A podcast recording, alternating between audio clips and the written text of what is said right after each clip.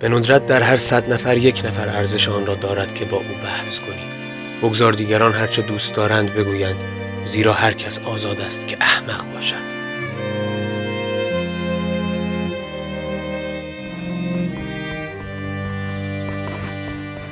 کسی که دوست همه باشد دوست هیچ کس نیست.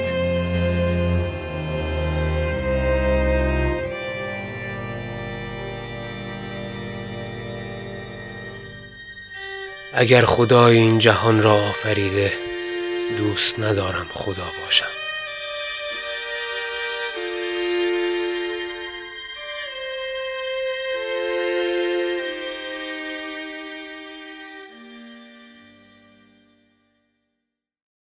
سلام، رحمان هستم. خوش اومدین به پادکست هرمس و اولین اپیزود و اولین کتاب به نام در باب حکمت زندگی. آمدانه این کتاب رو انتخاب کردم به این خاطر که به شدت کتاب با ارزش و مهمیه برام و خواستم که به نوعی سرلوحه پادکست این کتاب قرار بگیره. از اونجایی که اول راهیم و این اولین کتاب پادکسته و من خیلی دوستش دارم و به شدت روی این کتاب حساسم، خودم به طور کامل به بررسی این کتاب خواهم پرداخت. اما قطعا در کتاب‌های آینده از مهمانان و دوستان عزیز دیگه هم دعوت به عمل میاد. شوپنهاور محبوب ترین فیلسوف منه، اما این گفته به این معنا نیست که من قرار از این آدم بت بسازم و تمامی نظریات و صحبت‌هاش رو قبول دارم. به هر حال ما در عصری زندگی می‌کنیم که چند صد سال از بسیاری از فیلسوف‌ها جلوتریم و به واسطه تکنولوژی و بسیاری از امکانات دیگه و خوندن همزمان آثار دیگه و آشنا شدن با فلسفه‌های دیگه مطمئناً به یک دیدگاه و به یک جمع‌بندی میرسیم که حتی از نگرش فیلسوف‌هایی که در عصر خودشون بودن هم نابتر و اصیل‌تره. اگه بخوام راجع به خصوصیات بارز شوپنهاور صحبت بکنم، خب یکی از اصلی ترین خصوصیاتش میتونه ساده نویسیش باشه. قلم شوپنهاور انقدر ساده و انقدر با نفوذ و دقیقه و پر از جزئیات و ظرافت‌های ادبیه که هر شنونده‌ای که حتی کوچکترین درکی از فلسفه هم نداره اگر باش مواجه بشه شگفت زده میشه و ازش لذت میبره. ویژگی دیگه اینه که خیلی ها شوپنهاور رو بسیار آدم بدبینی میدونن و خب از بدبین ترین فیلسوفان تاریخه. اما وقتی که خودم متونش رو میخوندم و با نظریاتش آشنا میشدم به این نکته پی بردم که بیشتر از اینکه بدبین باشه یک انسان واقع بینه و خب از اونجایی که واقعیت و حقیقت تلخه این نظریات هم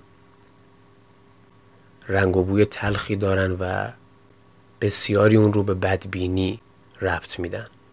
این کتاب از بهترین کتاب‌هایی که در عمرم خوندم و حتی اگر لازم باشه که فقط یک کتاب رو انتخاب کنم به احتمال خیلی زیاد همین کتاب خواهد بود و این کتاب دریچه و بابی بود تا به این واسطه برم و تمامی آثار دیگه شوپنهاور رو مطالعه کنم. مطمئناً اگر مخاطب حوصله کنه و به نظریات و صحبت‌ها زمان بده و در اونها عمیق بشه قطعاً انسان متفاوت‌تری نسبت به قبل خودش خواهد بود و مزد صبر و حوصله و طاقت خودش رو خواهد گرفت.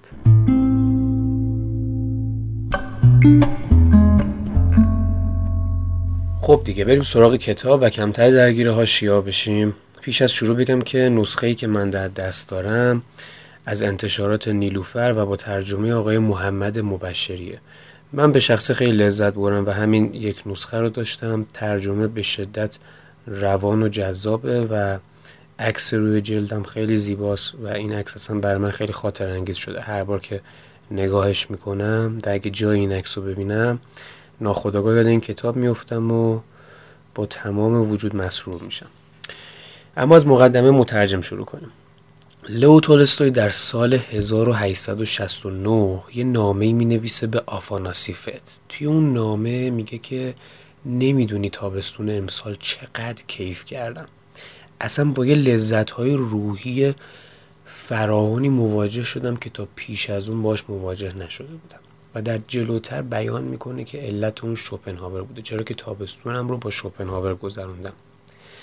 میگه یه روزی ممکنه نظرم در این باره تغییر بکنه، اما در حال حاضر معتقدم که شوپنهاور نابغه ترین انسان هاست. میگه وقتی که آثارشو میخونم نمیفهمم که این بشر تا الان چرا انقدر ناشناخته مونده. در ادامه میگه که ولی خب شاید توضیح این امر همونی باشه که خودش بارها و بارها تکرار میکنه، یعنی شوپنهاور، به این معنا که اکثریت آدمیزادگان را ابلهان تشکیل میدهند. اما حالا واقعا دلیل این شهرت دیررس شوپنهاور چی بوده؟ یکی از علتاش اینه که شوپنهاور برخلاف فیلسوفای بزرگ عصر خودش نماینده فکری جبهه اجتماعی خاصی نبوده. یعنی شوپنهاور به اصالت فرد اعتقاد داشته و به اون جنبش‌های اجتماعی عصر خودش بی‌اعتنا بوده. خب مسلماً وقتی که شما همچین روی کردی داری کمتر شناخته میشی خواه نخواه. پس یکی از علتاش میتونه این باشه. از طرف دیگه یه بحثی که پیش میاد، قبلتر بهش اشاره کردم، شوپنهاور خیلی نثر ساده و روانی داره. این همیشه موجب شده که آماج انتقادها به سمت شوپنهاور باشه، به این دلیل که متنش رو سخیف میدونن و کم ارزش میدونن به خاطر همون که ساده مینویسه. یعنی میان شوپنهاور رو از زمره فیلسوفا جدا میکنن و تشبیهش میکنن به بزلگوها یا لطیفگوها یا افرادی که تفکر چندان عمیقی ندارن، به خاطر اینکه حالا اون موقع به این شکل بوده که حتما فیلسوف باید قلم به سلم به سخن میگفته و حرفایی میزده که عوام نتونن بفهمن. عوام حرفای کیا رو میفهمیدن؟ حرفای شاعرها رو، حرفای بزلگوها رو.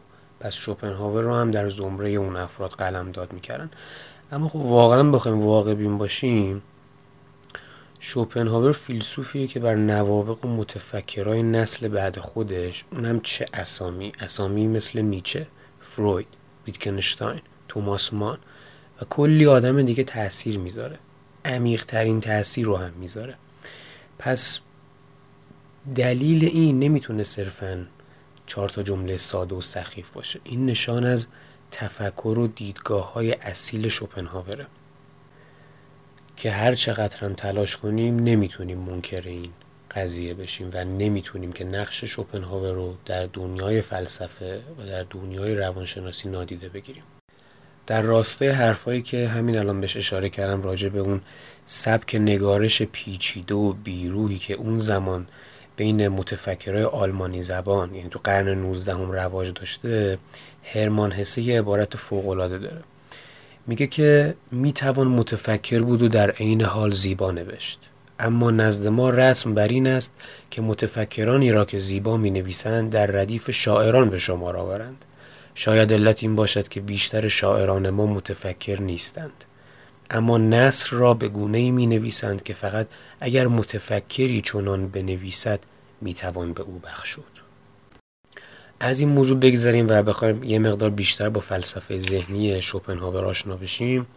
شوپنهاور امکان سعادت انسان رو به صراحت نفی میکنه. یعنی جهان از دیدگاه شوپنهاور محنت‌کده‌ایه که در اون شر بر خیر غلبه داره.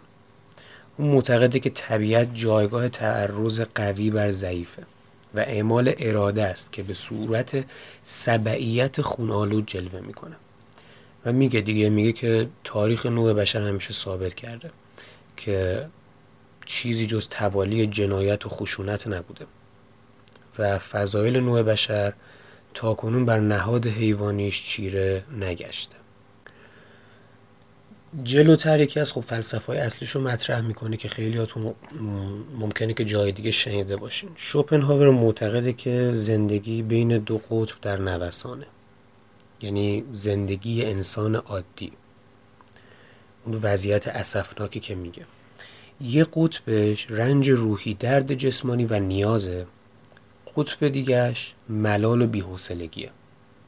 حالا این در جلوتر یادمه که در متن اصلی کتاب بهش بررسی میشه، اما خیلی کلی بخوایم الان بهش اشاره بکنیم اینه که میگه زمانهایی هست که شما آرزویی دارین و دلتون میخواد که یه چیزی رو داشته باشین یا به یه نقطه‌ای برسین.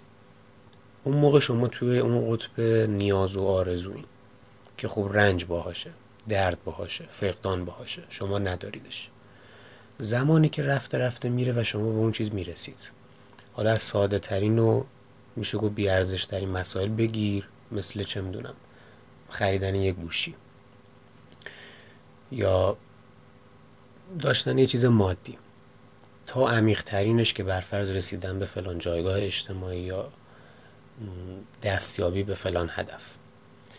میگه وقتی که شما بهش میرسین، اولاش براتون جذابه، کلی شوقشو دارین، ذوقشو دارین، اما رفته رفته دوچار ملال و بی‌حوصلگی میشین و وقتی که به این نقطه میرسین دوباره آرزوی جدید شکل میگیره و دوباره شما برمیگردین توی اون قطب قبلی.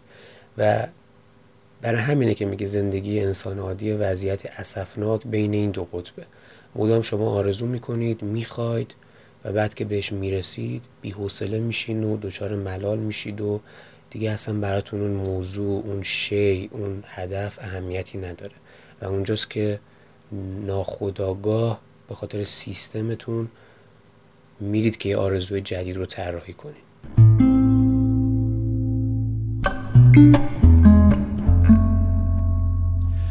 بحث پایانی که توی مقدمه کتاب بهش اشاره میشه خب خیلی مهمه، به این خاطر که اصلی ترین اثر شوپنهاور جهان همچون اراده و تصوره. خیلی دوست دارم که در آینده واقعا بپردازم به این کتاب، اما خب در ابتدا نخواستم که با این کتاب شروع کنم، به خاطر اینکه کتاب بالای هزار صفحه است و خب مخاطبی که به طور جدی تمایلی به فلسفه نداره ممکنه که دلزده بشه و براش اصلا خسته کننده باشه. اما در کل شوپنهاور اثر اصلی خودش رو با این جمله آغاز میکنه که جهان تصور من است. مراد این جمله در اساس همون چیزیه که کانت با تعریف شیء فی نفسه بیان میکنه. اصلا نگران نباشید، همش رو میخوایم به ساده ترین شکل ممکن توضیح بدیم. ببینید، این موضوعی که ما بیان کردیم به این معناه که چگونگی ساختمان اندامهای حسی و مغز انسان موجب میشه که جهان به نحوی خاص و در محدوده خاص ادراک بشه که با واقعیت جهان یکی نیست. یعنی کانت میگفتش که هر شیئی یه حقیقت به خصوص خودشو داره، یعنی در درونش یه واقعیتی نهفته است که ماها ازش بی خبریم.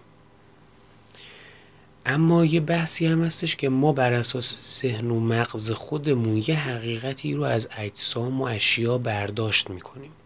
این حقیقت‌ها یکی نیستن. ما یه بحثی داریم به اسم نمود اشیا که بهش میگن فنامنا. یه بحثی داریم به اسم نفس خود کار که بهش میگن نومنا.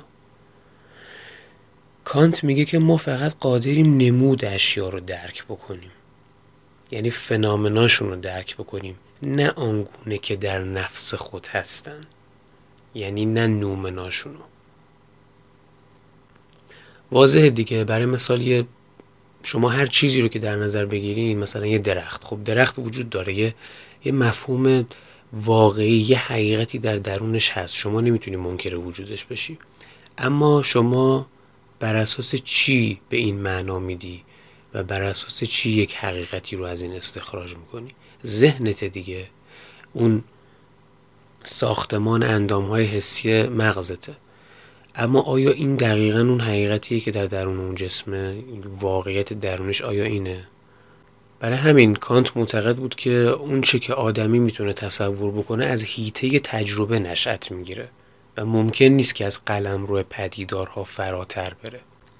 یعنی حواس و عقل به اون چه که خارج از این هیته است، یعنی به هیته ذوات معقول یا اشیاء فی نفسه راه پیدا نمیکنه. برای همین جهان آنگونه که برای ما وجود دارد تصور ماست. خیلی این مفهوم زیباست، یعنی واقعا مفهومیه که آدمی رو دچار بهت میکنه. همین الان هر جا که هستین به اطرافتون نگاه بکنین، آدم مثلا یه لحظه به همه چیز شک میکنه. هر چیزی که در اطراف ما قرار داره یک حقیقتی در بطن خودش داره. همون بحث شیء فی نفسه و یه بحثیه که ما داریم بر اساس ذهن و اون اندامهای حسی مغزمون حقیقت اینا رو برداشت میکنیم و این دوتا با هم دیگه یکی نیستن. و حالا این مفهوم رو میان ربطش میدن به مثلا مثال غار افلاطون که حالا مثالش رو میدونین و من هم دیگه بیشتر از این توضیحش نمیدم چون توی این مقال نمیگنجه. شوپنهاور میگه که این حقیقت قابل انکار نیست، اوکی، اما واقعیت رو به طور کامل در بر نمیگیره. حالا ببینیم که شوپنهاور چی میگه. به نظر من ناشناختنی بودن شی فی نفسه به معنای مطلق نادرست، یعنی رد میکنه به نوعی اون نظریه قبلی رو. حالا حرفش چیه؟ میگه که انسان با تجربه درونیش میتونه به گونه خاصی به شی فی نفسه دست پیدا بکنه. پس کانت میگفتش که شی یه حقیقتی در درونشه که انسان نمیتونه بهش دست پیدا بکنه به خاطر اینکه حواس و عقلش خارج از اون هیت است. حالا شوپنهاور میاد میگه انسان با یه تجربه درونی میتونه به اون شی فی نفسه دست پیدا بکنه، اما چجوری؟ جهان اراده است. مثلا گفتم دیگه اسم اثر اصلی شوپنهاور جهان همچون اراده و تصور. حالا میاد میگه جهان اراده است. پیش از این گفته بود جهان تصور است. تصور کی؟ تصور من. حالا جهان اراده است. میگه چنان که قبلتر اشاره کردم نمیشه از طریق جهان بیرون به حقیقت شیء فی نفسه پی برد. هر چقدر میگه تلاش بکنی از جهان چیزی جز تصویر و تصور چیزی دستگیر ما نمیشه. پس تنها راه و تنها مکانی که راه ورود به درون جهان رو برای ما امکان پذیر میکنه درون خود ماست. شوپنهاور میگه که بدن انسان از دو جنبه متفاوت. میگه از یه جنبه ما یه تصوریم، یه تصوری از یک عینیم توی زمان و مکان که تابع علیته و اصلا از این حیث تفاوتی با سایر پدیده ها نداره. اما از یه طرف دیگه ما انسان ها بدن خودمون رو به یه نوع دیگه ای هم میشناسیم. چجوری میشناسیم؟ با انگیزه هامون، با ساق هامون، با خواهش هامون. حالا میگه این کشاننده ها یه نیرو محرکه داره. نیرو محرکش چیه؟ اراده. این تعریف اراده از منظر شوپنهاور اینه. پس مفهوم اراده نزد شوپنهاور عزم یا عمد آگاهانه نیست. یعنی کنش اراده و فعالیت جسمی دو چیز متفاوت نیستن. شناخت انسان از راه اراده خیش مستقیم ترین نوع شناخت است. انسان رو صرفاً از اون زاویه دیدی که یک تصور بهش نگاه نکنیم. انسان هم مثل یک ماهی در زمان و مکانی وجود داره که اون ماهی از رابطه علیت نژادی خودش به وجود اومده، انسان هم به همین شکل. اما تفاوت ما اگه بخوایم عمیق‌تر بشیم با همون مسائلی که گفتم، تمایل هامون، انگیزه هامون، مسائل درونیمون. نیروی محرکشون چی شد؟ شد اراده. حالا این اراده به چه دردی میخوره؟ شناخت انسان از اراده خیش مستقیم ترین نوع شناخت است و برگرفته از شناخت دیگری نیست. جوهر اصلی انسان عبارت از تفکر، آگاهی و عقل او نیست. این میگه که خطای کهن فلسفیه که باید از بین برداشته بشه.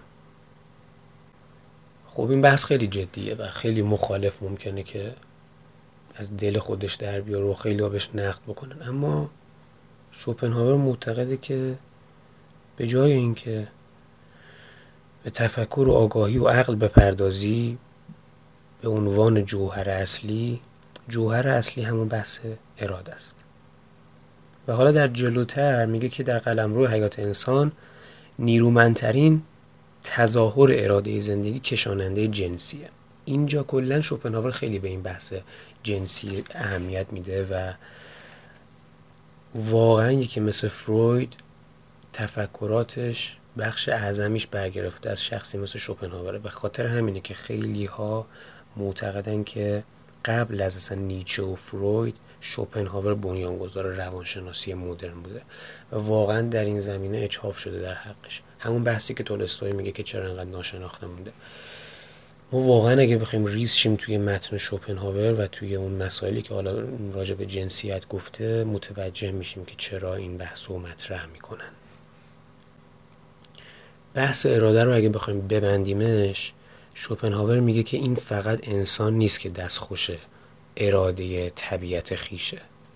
میگه همه هستی رو باید به منزله اراده عینیت یافته تلقی بکنیم.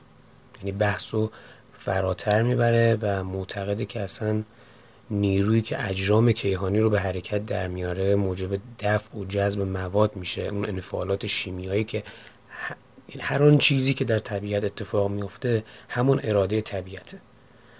پس در جمع‌بندی از دید شوپنهاور اراده همون شیء فی نفس است. شیء فی نفس کانت رو اگه لازمه برگردید و دوباره فایل گوش کنید. از دید شوپنهاور اراده شیء فی نفس است و حالا آدم از راه تعمق، از راه جستجو، از راه عمیق شدن در درون خودشه که میتونه به گونه‌ای درباره اون شناخت حاصل بکنه. اراده طبیعت امری کلی است که در همه پدیدارها متجلی است. حالا شوپنهاور اصلا این همه صحبت کرد که در نهایت چی بگه؟ بحث فوق‌العاده جذابی که از دل این ماجرا بیرون میاد اینه که باید حواسمون به این باشه که اراده نامحدوده و ارزاش توی انسان با محدودیت‌های گوناگون روبروه. اگه منحصراً بخوایم به سائق‌ها و اون خواهش‌های خودمون تن بدیم، هیچ وقت به سعادت و آرامش نمیرسیم. چرا؟ چون از دل هر خواهشی که برآورده میشه بلا فاصله خواهشی نوزاده میشه. دوباره برمیگردیم به اون دو قطبی که بهش اشاره کردیم و انسان مدام بین این دو در نوسانه. شوپنهاور معتقده که اراده مولد رنجه و توصیه‌ای که میکنه اینه که نفی اراده به نیروی شناخت، یعنی راه نجات رو در قلمرو زیبایی شناسی تو پرانتز هنر یا تو قلمرو اخلاق پیدا میکنه. اما خب مراد شوپنهاور از هنر و اخلاق با اون معنی متعارفش یکی نیست و وقتی که آثارش رو میخونیم متوجه میشیم که منظور دقیق و اصلی اون چیه.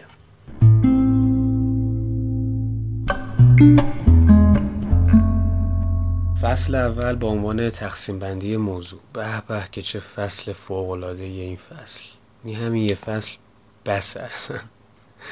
خیلی جالب شروع میشه، یعنی عاشق این سبک شوپنهاورم. میگه ارسطو موهبت‌های زندگی انسان رو به سه گروه تقسیم کرد: موهبت‌های جهان خارج، موهبت‌های روحی و موهبت‌های جسمی. حالا میگه از این تقسیم بندی فقط عدد سه رو به عاریت میگیرم و میگم که اونچه که سرنوشت انسانهای فانی رو پی میفکنه از سه مشخصه اساسی ناشی میشه. خیلی جالب میاد عقیده ارسطو نسبت به موهبت‌های زندگی رو بیان میکنه و چون این موهبت‌ها سه تاست، میاد میگه که عدد سه رو قرض میگیرم و میخوام سه مشخصه اساسی رو بگم: یک، آنچه هستیم; دو، آنچه داریم; و سه، آنچه مینماییم.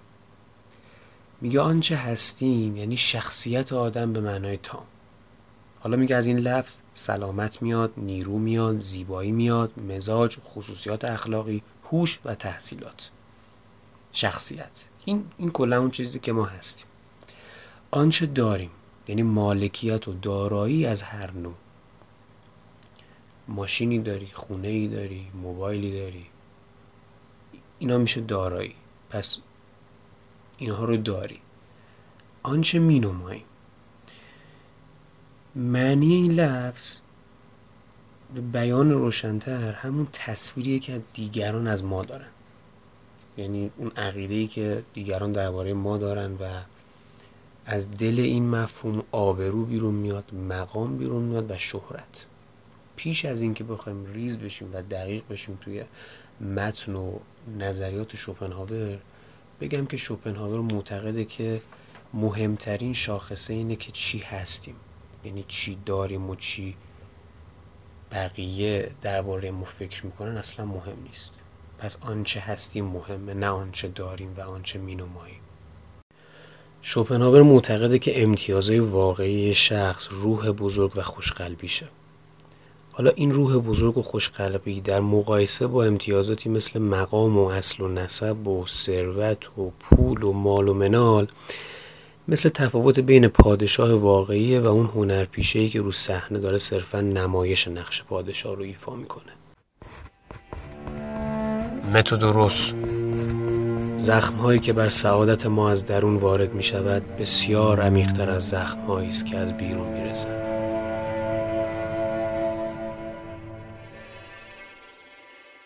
فلسفه اصلی که تو دل این ماجرا است اینه که عنصر اساسی برای خوشی انسان اون چیزیه که تو خودشه، اون چیزیه که تو درونشه، در درونش جریان داره. چرا؟ به خاطر اینکه سرچشمه مستقیم خرسندی یا ناخرسندی عمیق پیش از هر چیز دیگه ای از احساس و خواست و تفکر اون آدمه که بیرون میاد. پس هر آنچه که از بیرون اون آدمه فقط غیر مستقیم و روی اون تأثیر میذاره، تأثیر غیر مستقیم میذاره. ببینین مثالشو بخوام بزنم اینه که بارها شده که تو زندگی با آدمای مواجه شدین که همه چی دارن، از لحاظ پولی و ثروت هیچ چیزی کم ندارن، اما خوشحال نیستن، واقعا خوش نیستن، حال دلشون خوب نیست. چی میشه که یک انسانی که به مراتب دارایی کمتری از اون افراد داره حال بهتری داره؟ اینجایی که پی میبریم که این عقیده شوپنهاور چقدر ارزشمند و درسته که میگه که همه چیز برمیگرده به درون خودت. شوپنهاور میگه که جهانی که هر کس درش زندگی میکنه عمدتاً به شیوه نگرش خودش بستگی داره. یعنی میگه که مثلا بعضیا به علت اون اتفاقات جالبی که توی زندگی یه نفر رخ میده حسادت میکنن بهش، برش رشک میبرن.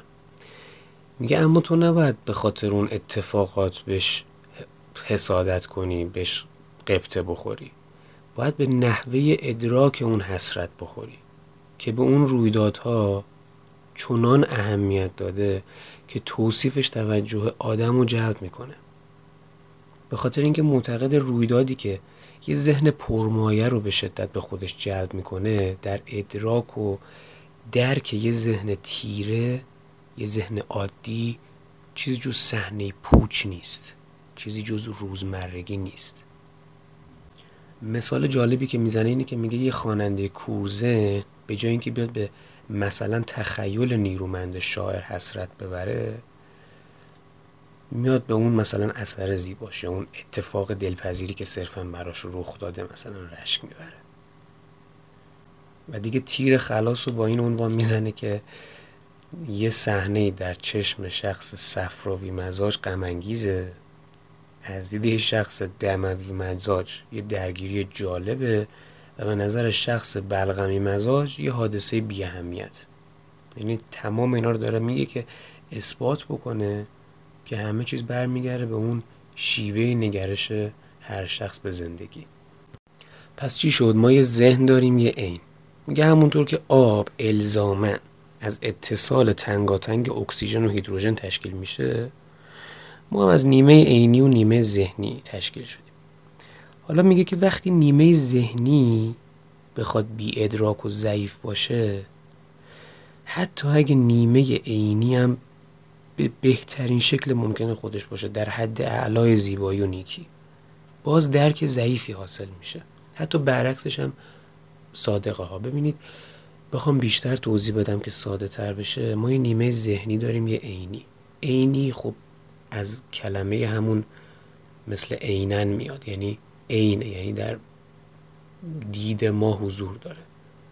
مثلا من دارم یه پدیده ای رو عینن میبینم، به وضوح دارم میبینم. اما نیمه ذهنی در درون ذهن منه، دیگه عینی نیست، دیگه قابل رؤیت نیست. حالا هر کدوم از اینا اگه بخون ضعیف باشن، هر کدوم از این نیمه ها اگه بخون از درون توهی و پوچ باشن، در نهایت کاری که به دست میاد مطلوب نیست. حالا یعنی چی؟ با مثال.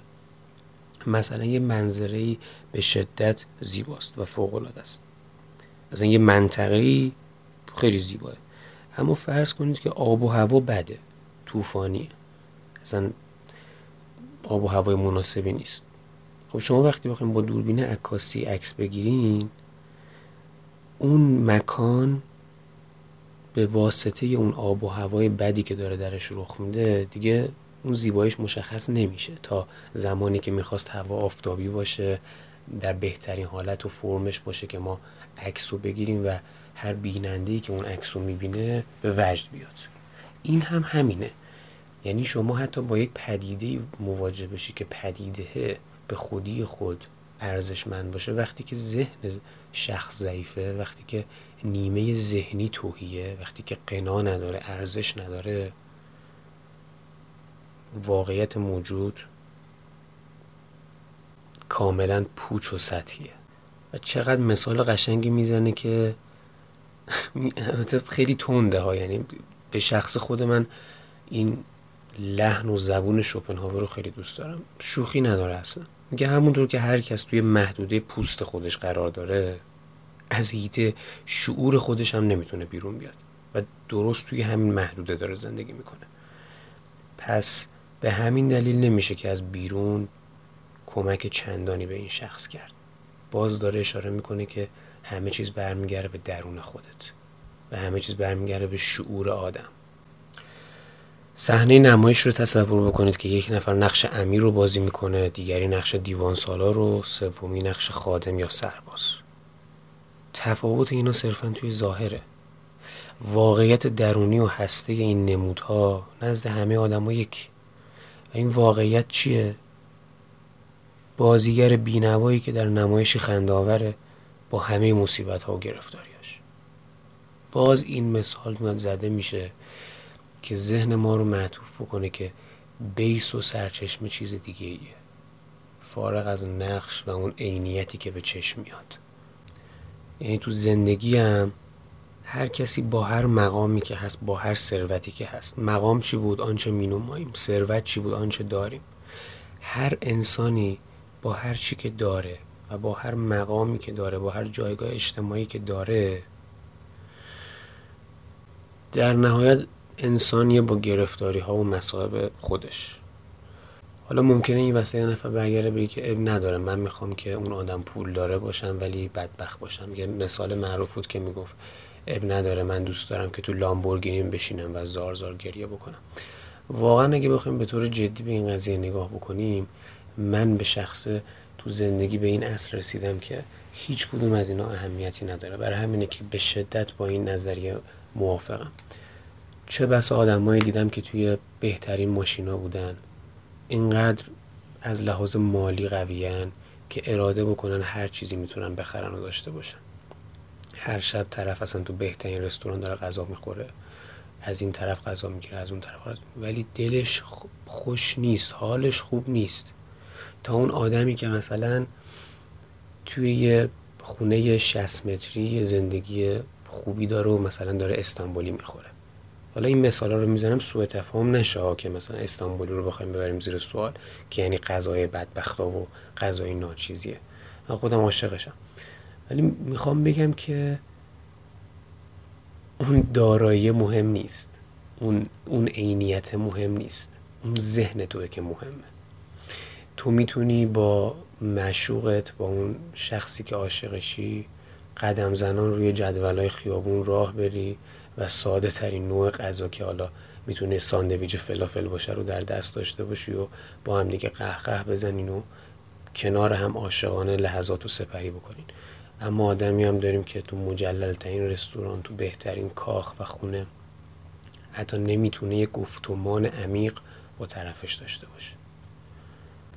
به همین خاطره که خوبه که از این به بعد این لنزمون رو تغییر بدیم و به همه مسائل و کلاً به اساس زندگی از این طریق نگاه بکنیم. من معتقدم که زندگی هر آدم یک بازیه.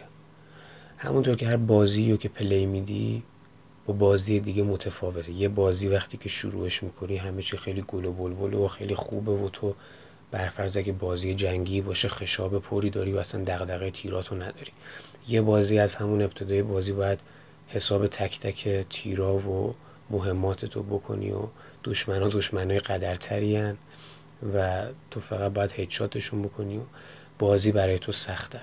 اما در نهایت ما هر کدوم توی بازی خودمونیم. هر کدوم وقتی که به دنیا میایم مسائلی هست که در دست ما نیست. من در انتخاب خانواده‌ام نقشی نداشتم. من در اینکه در خانواده‌ای ثروتمند یا فقیر به دنیا بیام نقشی نداشتم. من در اینکه حتی چطور تربیت بشم نقشی نداشتم. یعنی واقعا از یه جایی که آدم به خودش میاد و حالا به طور جدی درگیر روانشناسی میشه میفهمه که چقدر گیره گوره داره و باید بره حل کنه. اصلا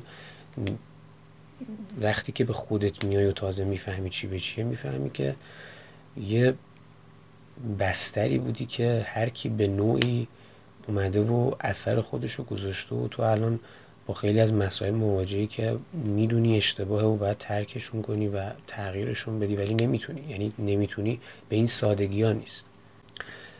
به خاطر همین اصلا ناراحت نباش از اینکه تو چه خانواده‌ای هستی، چه پدر مادری داری، چه قیافه‌ای داری، چه ظاهری داری و سطح مالی در چه حده. تو تو بازی خودتی و باید بیشترین تلاش رو بکنی که بازی تو به مطلوب ترین شکل ممکن پیش ببری و در نهایت بازی تو قشنگ تموم کنی. این خیلی زیباست. قرار نیستش که بازی‌ها مثل همدیگه باشن، عین همدیگه باشن و همه بازی‌ها به خوبی و خوشی بره و تمام بشه. خب اینجوری که دیگه اصلا تفاوتی وجود نداره. به هر حال بله ما هم که حالا به سادگی نشستیم اینجا و داریم راجع به این قضیه حرف میزنیم، خیلی هستن که ممکنه ادعا بکنن که تو اگه جای ما بودی و سبک زندگی ما رو داشتی اصلا توان اینو نداشتی و وقت اینو نداشتی که بخوای به این مسائل فکر بکنی و انقدر راحت بشینی و قشنگ صحبت بکنی. اما به هر حال واقعا مسئله‌ای که وجود داره اینه که ما میتونیم حتی با ساده ترین شکل زندگی، حتی با تمام مصائب و مشکلاتمون انقدر این ذهنمون رو تیز کنیم و انقدر و شیوه نگرشمون به زندگی کار بکنیم که فارغ از دارایی هم و فارغ از منصب اجتماعیمون بتونیم بیشترین لذت رو از زندگی ببریم و همیشه در آرامش باشیم. حالا این لذت و آرامش باز در گروه این نیستش که مثلا من فلان غذا رو توی اون رستوران بخورم یا توی فلان ماشین بشینم به مقصدم برسم. اگر ما میایم این حرفا رو میزنیم نمیخوایم اونها رو نقض بکنیم. ما من نمیخوام بگم که ماشین خوب دوست ندارم یا دوست ندارم توی یه خونه خوب باشم. چرا که نه؟ چرا که نه یه نفر زحمت میکشه و حقش رو بهش میرسه. اما اینها الزامات خوشبختی و سعادت ما نیست. من تمام حرفم اینه که ما این رو گوشه ذهنمون داشته باشیم که میتونیم اون ماشین خوبه رو هم داشته باشیم، اون خونه خوبه رو هم داشته باشیم، اون دختره هم که تو ذهنمون و آرزومونه که بهش برسیم و داشته باشیم، اما برسیم به اون ملاله، برسیم به اون بی‌حوصلگیه. در نهایت باز ارزان نشیم و مدام توی این دور تسلسل باطل گیر بیفتیم. برای همینه که شوپنهاور معتقده که همه چیز در شعور آدمی اتفاق میفته و برای همینه که میگه همونطور که هیچ کس از پوست خودش نمیتونه خارج بشه از شعورش هم نمیتونه خارج بشه و مثالی که میزنه اینه که قطعا تفاوت هست بین ذهن یه آدم بی ادراک با ذهن آدمی مثل سروانتس که توی اون وضعیت توی زندان میشینه و دونکیشوتو مینویسه. کسی که قنای ذهنی داره و قنای درونی داره از سرنوشت انتظار چندانی نداره. برعکس ابله ابله میمونه، کورزن تا آخر عمرش کورزن میمونه، حتی اگه توی بهشت و در بین حوریان باشه. گوته: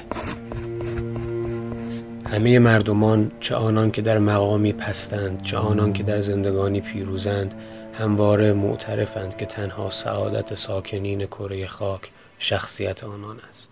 در ادامه باز شوپنهاور برمیگرده به اون بحث عنصر ذهنی و عنصر عینی. میگه که همه چیز این واقعیت رو تایید میکنه که عنصر ذهنی خیلی با ارزش‌تر از عنصر عینیه. دو تا ضرب المثل زیبا میزنه. یکیش اینه که گرسنگی بهترین خورشه دومیش هم اینه که مرد سالمند به زنی که در چشم مرد جوان الهه جمال است با بی‌اعتنایی می‌نگرد. حالا اینا چه ربطی داره؟ خب مثلا اون مرد سالمندی که به اون زنی که در چشم مرد جوان الهه زیبایی و خداه و در با تمام وجود میخواد به اون برسه، وقتی بی‌اعتنان مینگره، این صرفا به این خاطر نیستش که سالمند شده و ناتوان شده و حالا اگه بره مثلا برای اون دختر اپروچ بکنه با جواب منفی مواجه میشه و اینها. دیدگاه هست که تفاوت پیدا کرده. خود شما هر چند سال سن که دارید، گذشته‌تون، کودکیتون، نوجوانیتون، سالهای گذشته‌تون، مسائلی براتون مهم بوده و دغدغه بوده که الان شاید بهش بخندین، شاید یه نفر که پنج شش سال خودتون کوچیک‌تره بخواد همونو تکرار بکنه، شاید چیزی بهش نگید ولی در درون خودتون به حقارت اون موضوع مثلا مینگرین، موضوعی که خودتون هم در درون خودتون میدونین که اون زمان مثل اون آدم دقیقاً توی تب و تابش بودین. و حالا میگه که تمام زندگی نوابه و قدیسا هم ببینیم، همه مهر تاییدیه بر این واقعیت که عنصر ذهنی از عنصر عقلی مهم‌تره. نکته دیگه اینه که سلامتی از همه موهبت‌های بیرونی برای شوپنهاور مهم‌تر بود، به طوری که میگه گدای تندرست به راستی سعادتمندتر از پادشاه بیمار است. و چقدر هم درست میگه. من همیشه اولین آرزویی که برای دوستان، عزیزان، خانواده و اطرافیان، اولین آرزویی که دارم همین سلامتیه. یعنی باز چقدر خوب شد که اون حرفا رو زدیم، در راستای حرفایی که پیشتر تو پادکست گفته شد. تو همین قسمت اصلا مهم نیست دارایی چی، اصلا مهم نیست چی داریم، اصلا مهم نیستش من کجا دارم زندگی میکنم، تو کجا داری زندگی میکنی، سلامت باشی. مهمترین ویژگی سلامتیه. وقتی که سلامتی نداشته باشی، اون موقع میفهمی که چه چیزی رو نداری و حاضری که تمام دارایی هاتو بدی، حاضری که از همه چیز بگذری که صرفاً و صرفاً اون سلامتیت رو دست بیاری. و انقدر این مسئله حالا بقا مهمه که وقتی که سلامتیت به خطر بیفته میفهمی که چه کارهایی از دستت برمیاد و چقدر تو این راه برای حفظ سلامتی و حفظ بقات دیگه هیچ چیزی برات مهم نیست و صرفاً تلاش میکنی و چنگ میزنی که بقات رو حفظ بکنی. به همین خاطر شوپنهاور میگه که کسی که مزاج آرومی داره، بدن سالمتری داره، شعور بهتری داره و از طرفی متعادل تره و اینها امتیازاتی هستند که مقام و ثروت ممکن نیست جای اونا رو بگیره. به خاطر همین برای همتون سلامتی میخوام و واقعا امیدوارم که پیش از رسیدن به موفقیت های زندگی سلامتی داشته باشید.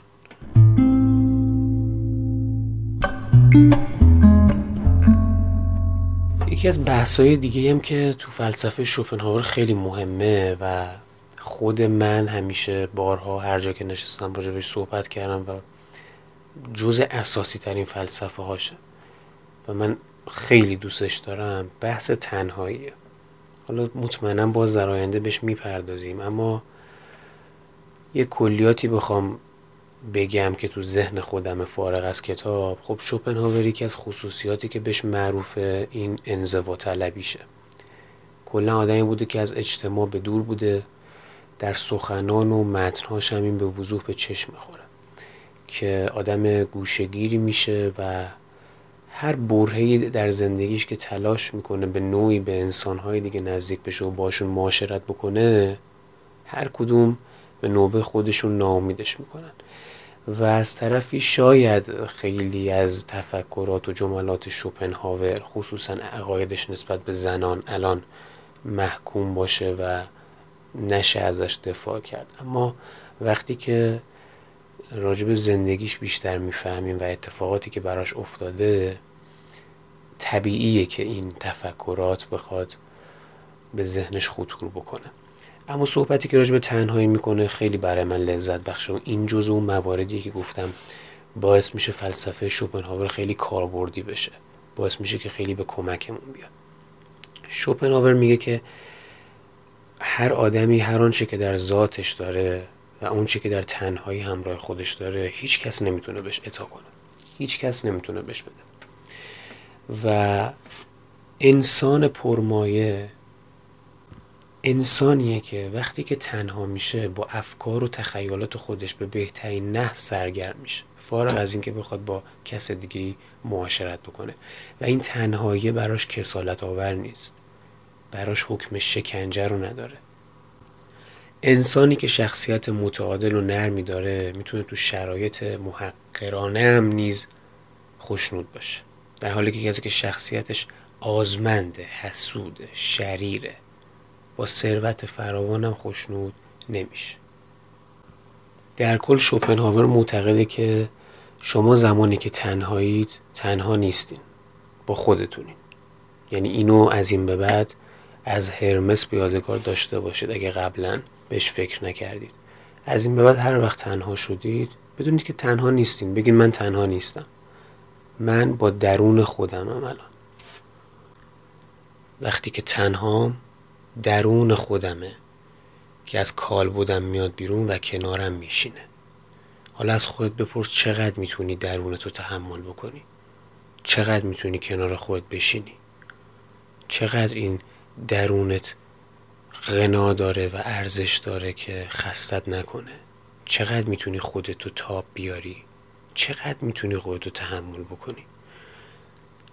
خیلی از آدم ها هستن که دو دقیقه نمیتونن با خودشون تنها باشن، مدام باید به یکی زنگ بزنن، مدام باید جایی برن، مدام باید توی یه مهمونی باشن، یه برنامه‌ای بکنن، مدام باید تلویزیون روشن باشه، یه فیلمی ببینن، یه مسئله ببینن. نمیتونه با خودش تنها باشه. و شوپنهاور بعدها میگه این درون انقدر درون تهی و بی‌مغزیه که شخص حتی خودش با خودش حال نمیکنه، به همین خاطره که از تنهایی گریزانه. یعنی شوپنهاور تنهایی رو ستایش میکنه. و حالا الان نمیخوام همه به اصطلاح آسای ورق رو رو کنم، چون اینا اساسای فلسفه شوپنهاوره.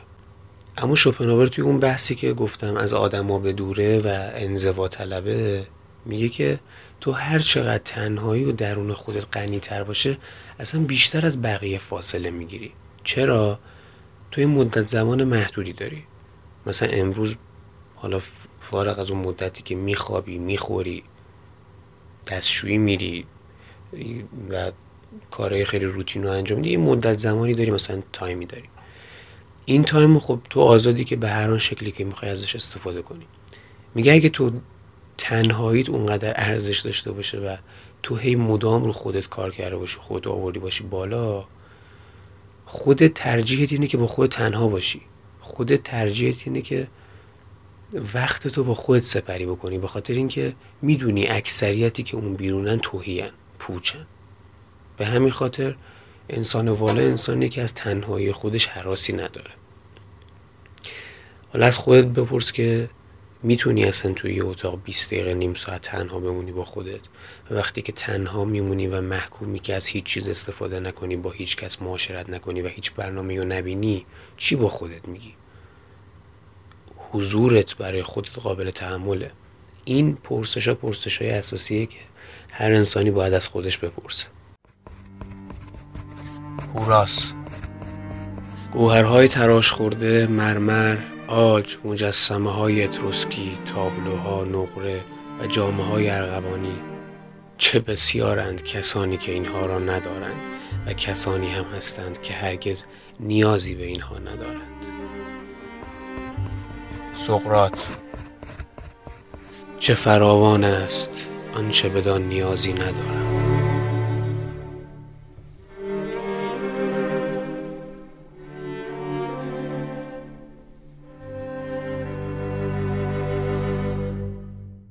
بحث دیگه که باید بهش اشاره بکنیم اینه که شوپنهاور معتقده که توانایی های ذهنی اصلا در حیطه قدرت ما نیستن، بلکه بر حسب حق الهی پدید اومدن و در تمام عمر تغییر ناپذیر و ثابتند. حالا خیلی ها ممکنه با این مخالفت بکنن، خیلی ها موافق باشن، اما یه جورایی انگار به اون بحث سرنوشته معتقده دیگه.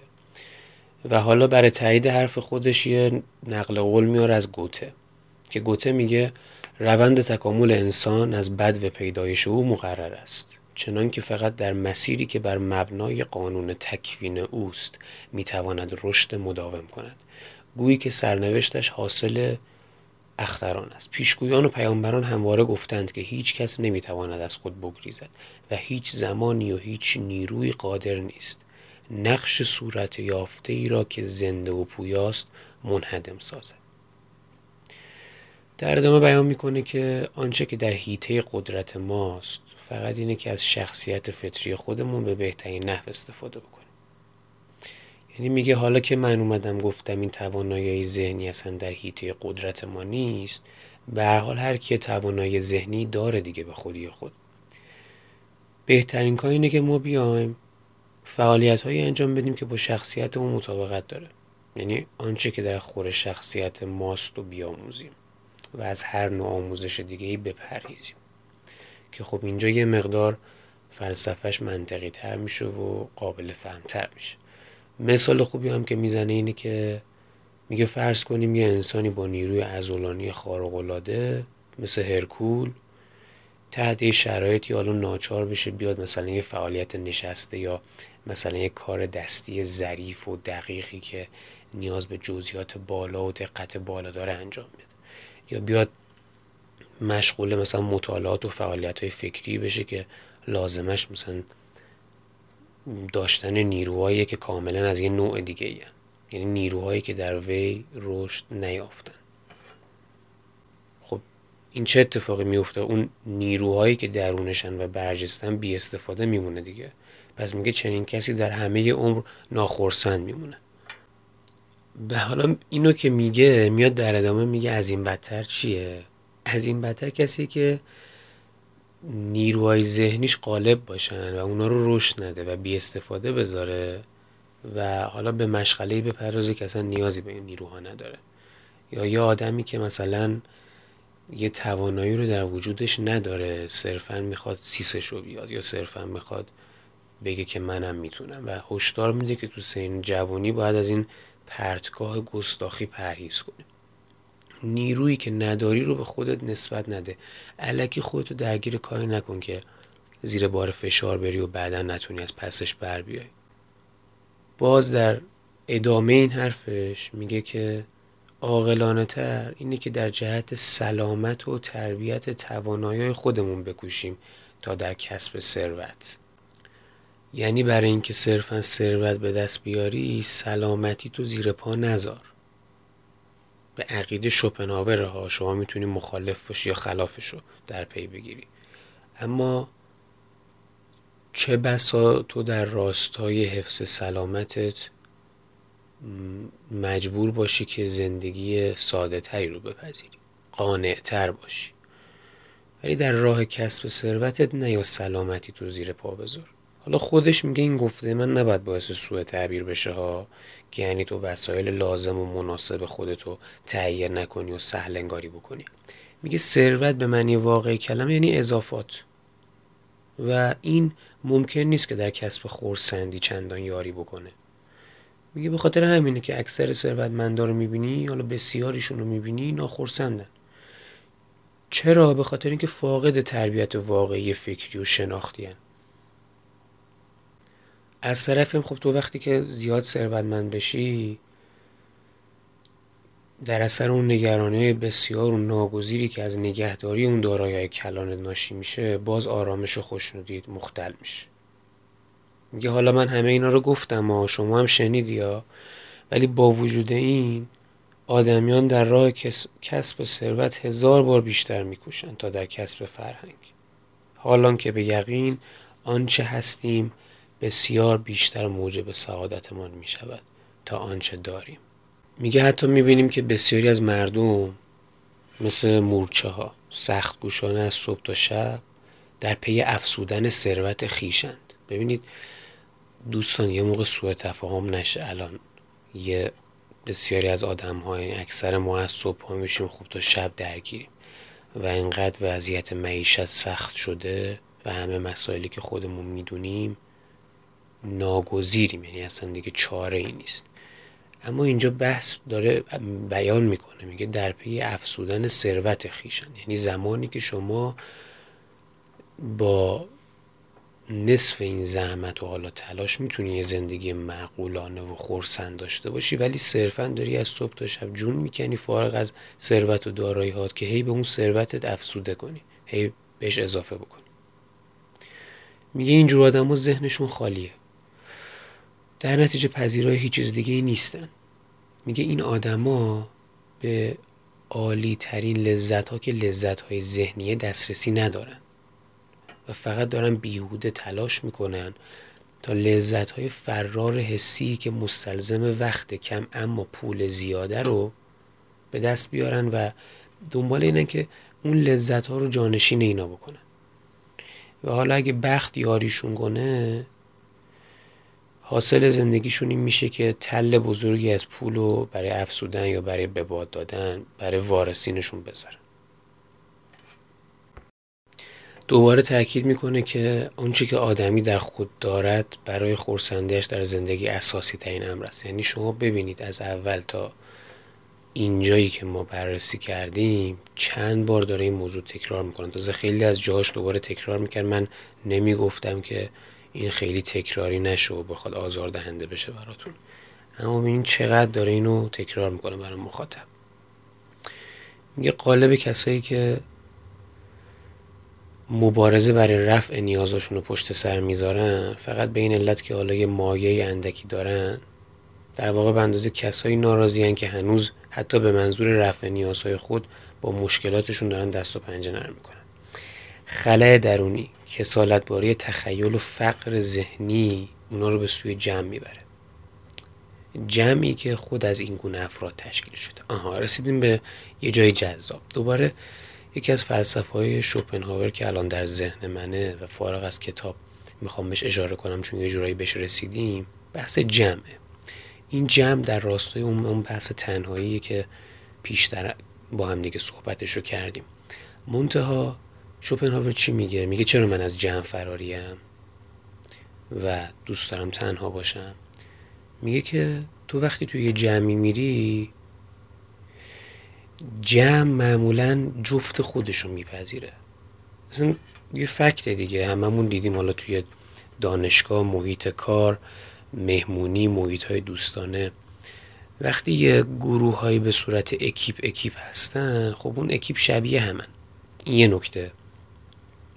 نکته دوم اینه که این اکیپ فرض کن تو شبیهشون نباشی بری توشون، دو تا اتفاق میفته، یا طرد میشی خب چون شبیهشون نیستی و اونا حذفت میکنن، یا برای اینکه باقی بمونی تو گروه و بپذیرنت باید تو شبیه اونا بشی. و شوپنهاور میگه که وقتی جمع سطحی و پوچه و به عقیدش اکثر جمع ها اینطوری هن، میگه من وقتی بخوام برم تو جمع برای اینکه طرد نشم پس باید خودم رو تا سطح اونا بیارم پایین، پس باید مثل اونا لودگی کنم، پس وقتی اونا شوخی های دریوری میکنن منم باید همونطوری شوخی بکنم، بزلگویی بکنم، حالا اونم یه چرت و پرتی میگه منم بخندم، رول بازی بکنم. خب که آی من الان توی این جمع پذیرفته شدم، پس من اصلا میخوام صد سال توی همچین جمعی نباشم. و حالا هزار تا مضمون و مسئله دیگه از دل این در میاد که یکیش اسرافه، که میگه علت اسراف بی حساب یک جوانی که حالا توی خانواده ثروتمنده و اون میراث کلانش رو تو اندک زمانی به باد میده هیچی نیست به جز یک نواختی کسل کننده ناشی از همین فقر و خلأ ذهنی. این چقدر قشنگه، یعنی ما بخوایم حتی از لحاظ ادبی متن شوپنهاور رو بررسی بکنیم چقدر از آرایه‌های قشنگی داره استفاده میکنه. چقدر الان تضاد قشنگی توی اینجا بود، شخص ثروتمند، میراث کلان، در مقابلش فقر و خلأ ذهنی. به نظر شما کدومش مهمتره؟ اگه شما حق انتخاب داشته باشین کدوم رو انتخاب میکنین؟ همزمان نها، اگه فقط مجبور باشید یه دونه رو انتخاب بکنید، ثروت رو انتخاب میکنید، میراث کلان رو انتخاب میکنید در نبود خرد و ذهنی عمیق و اصیل، یا نه ترجیح میدین که ذهنی عمیق و اصیل داشته باشین اما ثروت نداشته باشید؟ انتخاب من دومیه، ایدئال من جفتش. این بقیه من همونطور که گفتم اصلا ما ثروت رو نفی نمی کنیم، پولدار شدن، پیشرفت و اینکه هر چقدر یه نفر تلاش بکنه که رفاه بیشتری برای خودش و عزیزانش فراهم بکنه رو اصلا ما نفی نمی کنیم، ارزشمندم هست. اما زمانی قشنگه که تو شعور تو هم در کنارش افزایش بدی. من زمانی از اون دوستم لذت میبرم که ماشین بنز یا بی ام و داره که از صحبت کردن و معاشرت کردن باهاشم لذت ببرم، مگه نه اون بنز و بی ام و بخوره تو سرت وقتی من نمیتونم دو دقیقه با تو صحبت بکنم.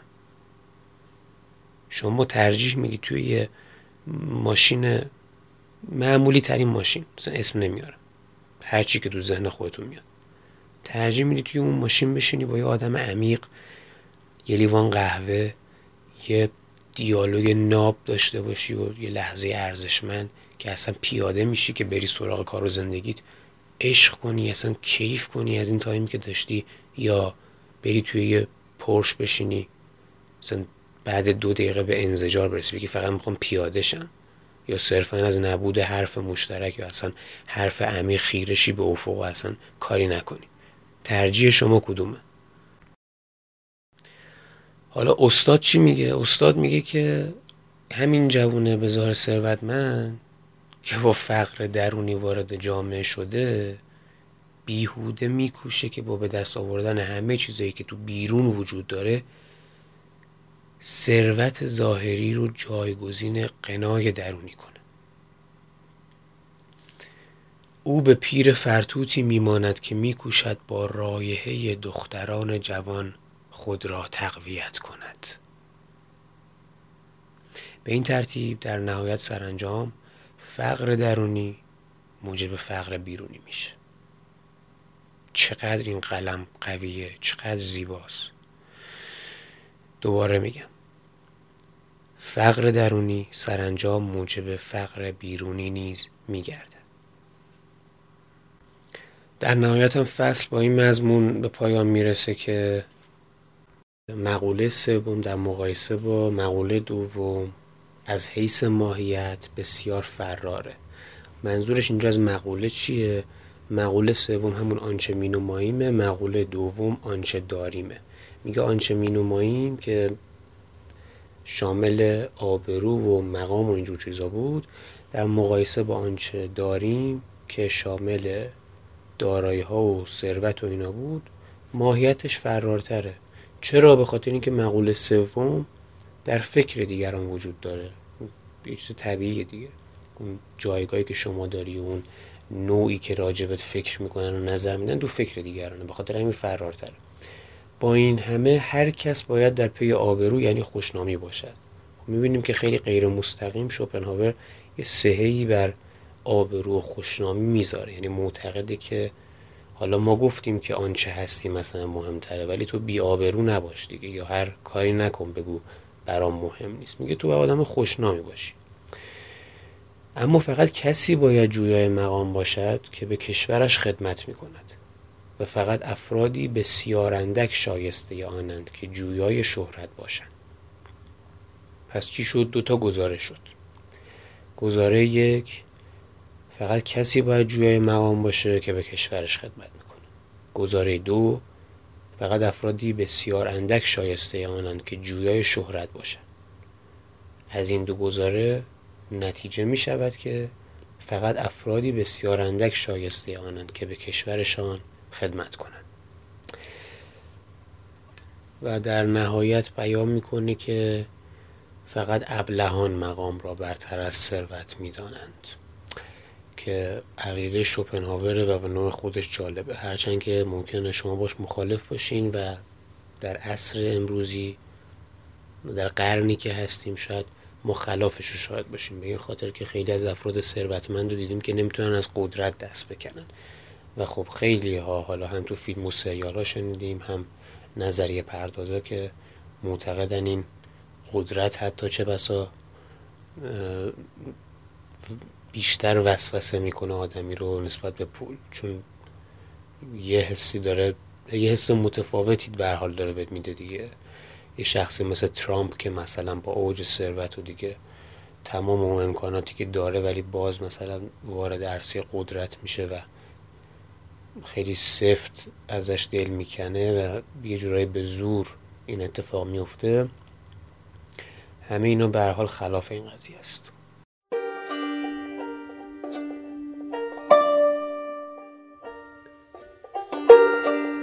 خب اپیزود اول هرمس اینجا تموم میشه. ممنون که تا اینجا گوش جان سپردین و همراه من بودین. تمام این حرفایی که زدیم فقط سی صفحه از کتاب ارزشمند در باب حکمت زندگی آرتور شوپنهاور بود و خب تمام سعیم رو کردم که در خلال بحث آموخته ها و تجارب خودم رو و هر مثالی که در ذهنمه و به نظرم میاد برای فهم بهتر مطلب بزنم که مطالب بیشتر جا بیفته. در اپیزود بعدی به ادامه کتاب خواهیم پرداخت. برای همتون سلامتی و آرامش میخوام. کلی مراقب خودتون باشین و به تمام حرفایی که زدیم فکر کنین. فعلا خداحافظ.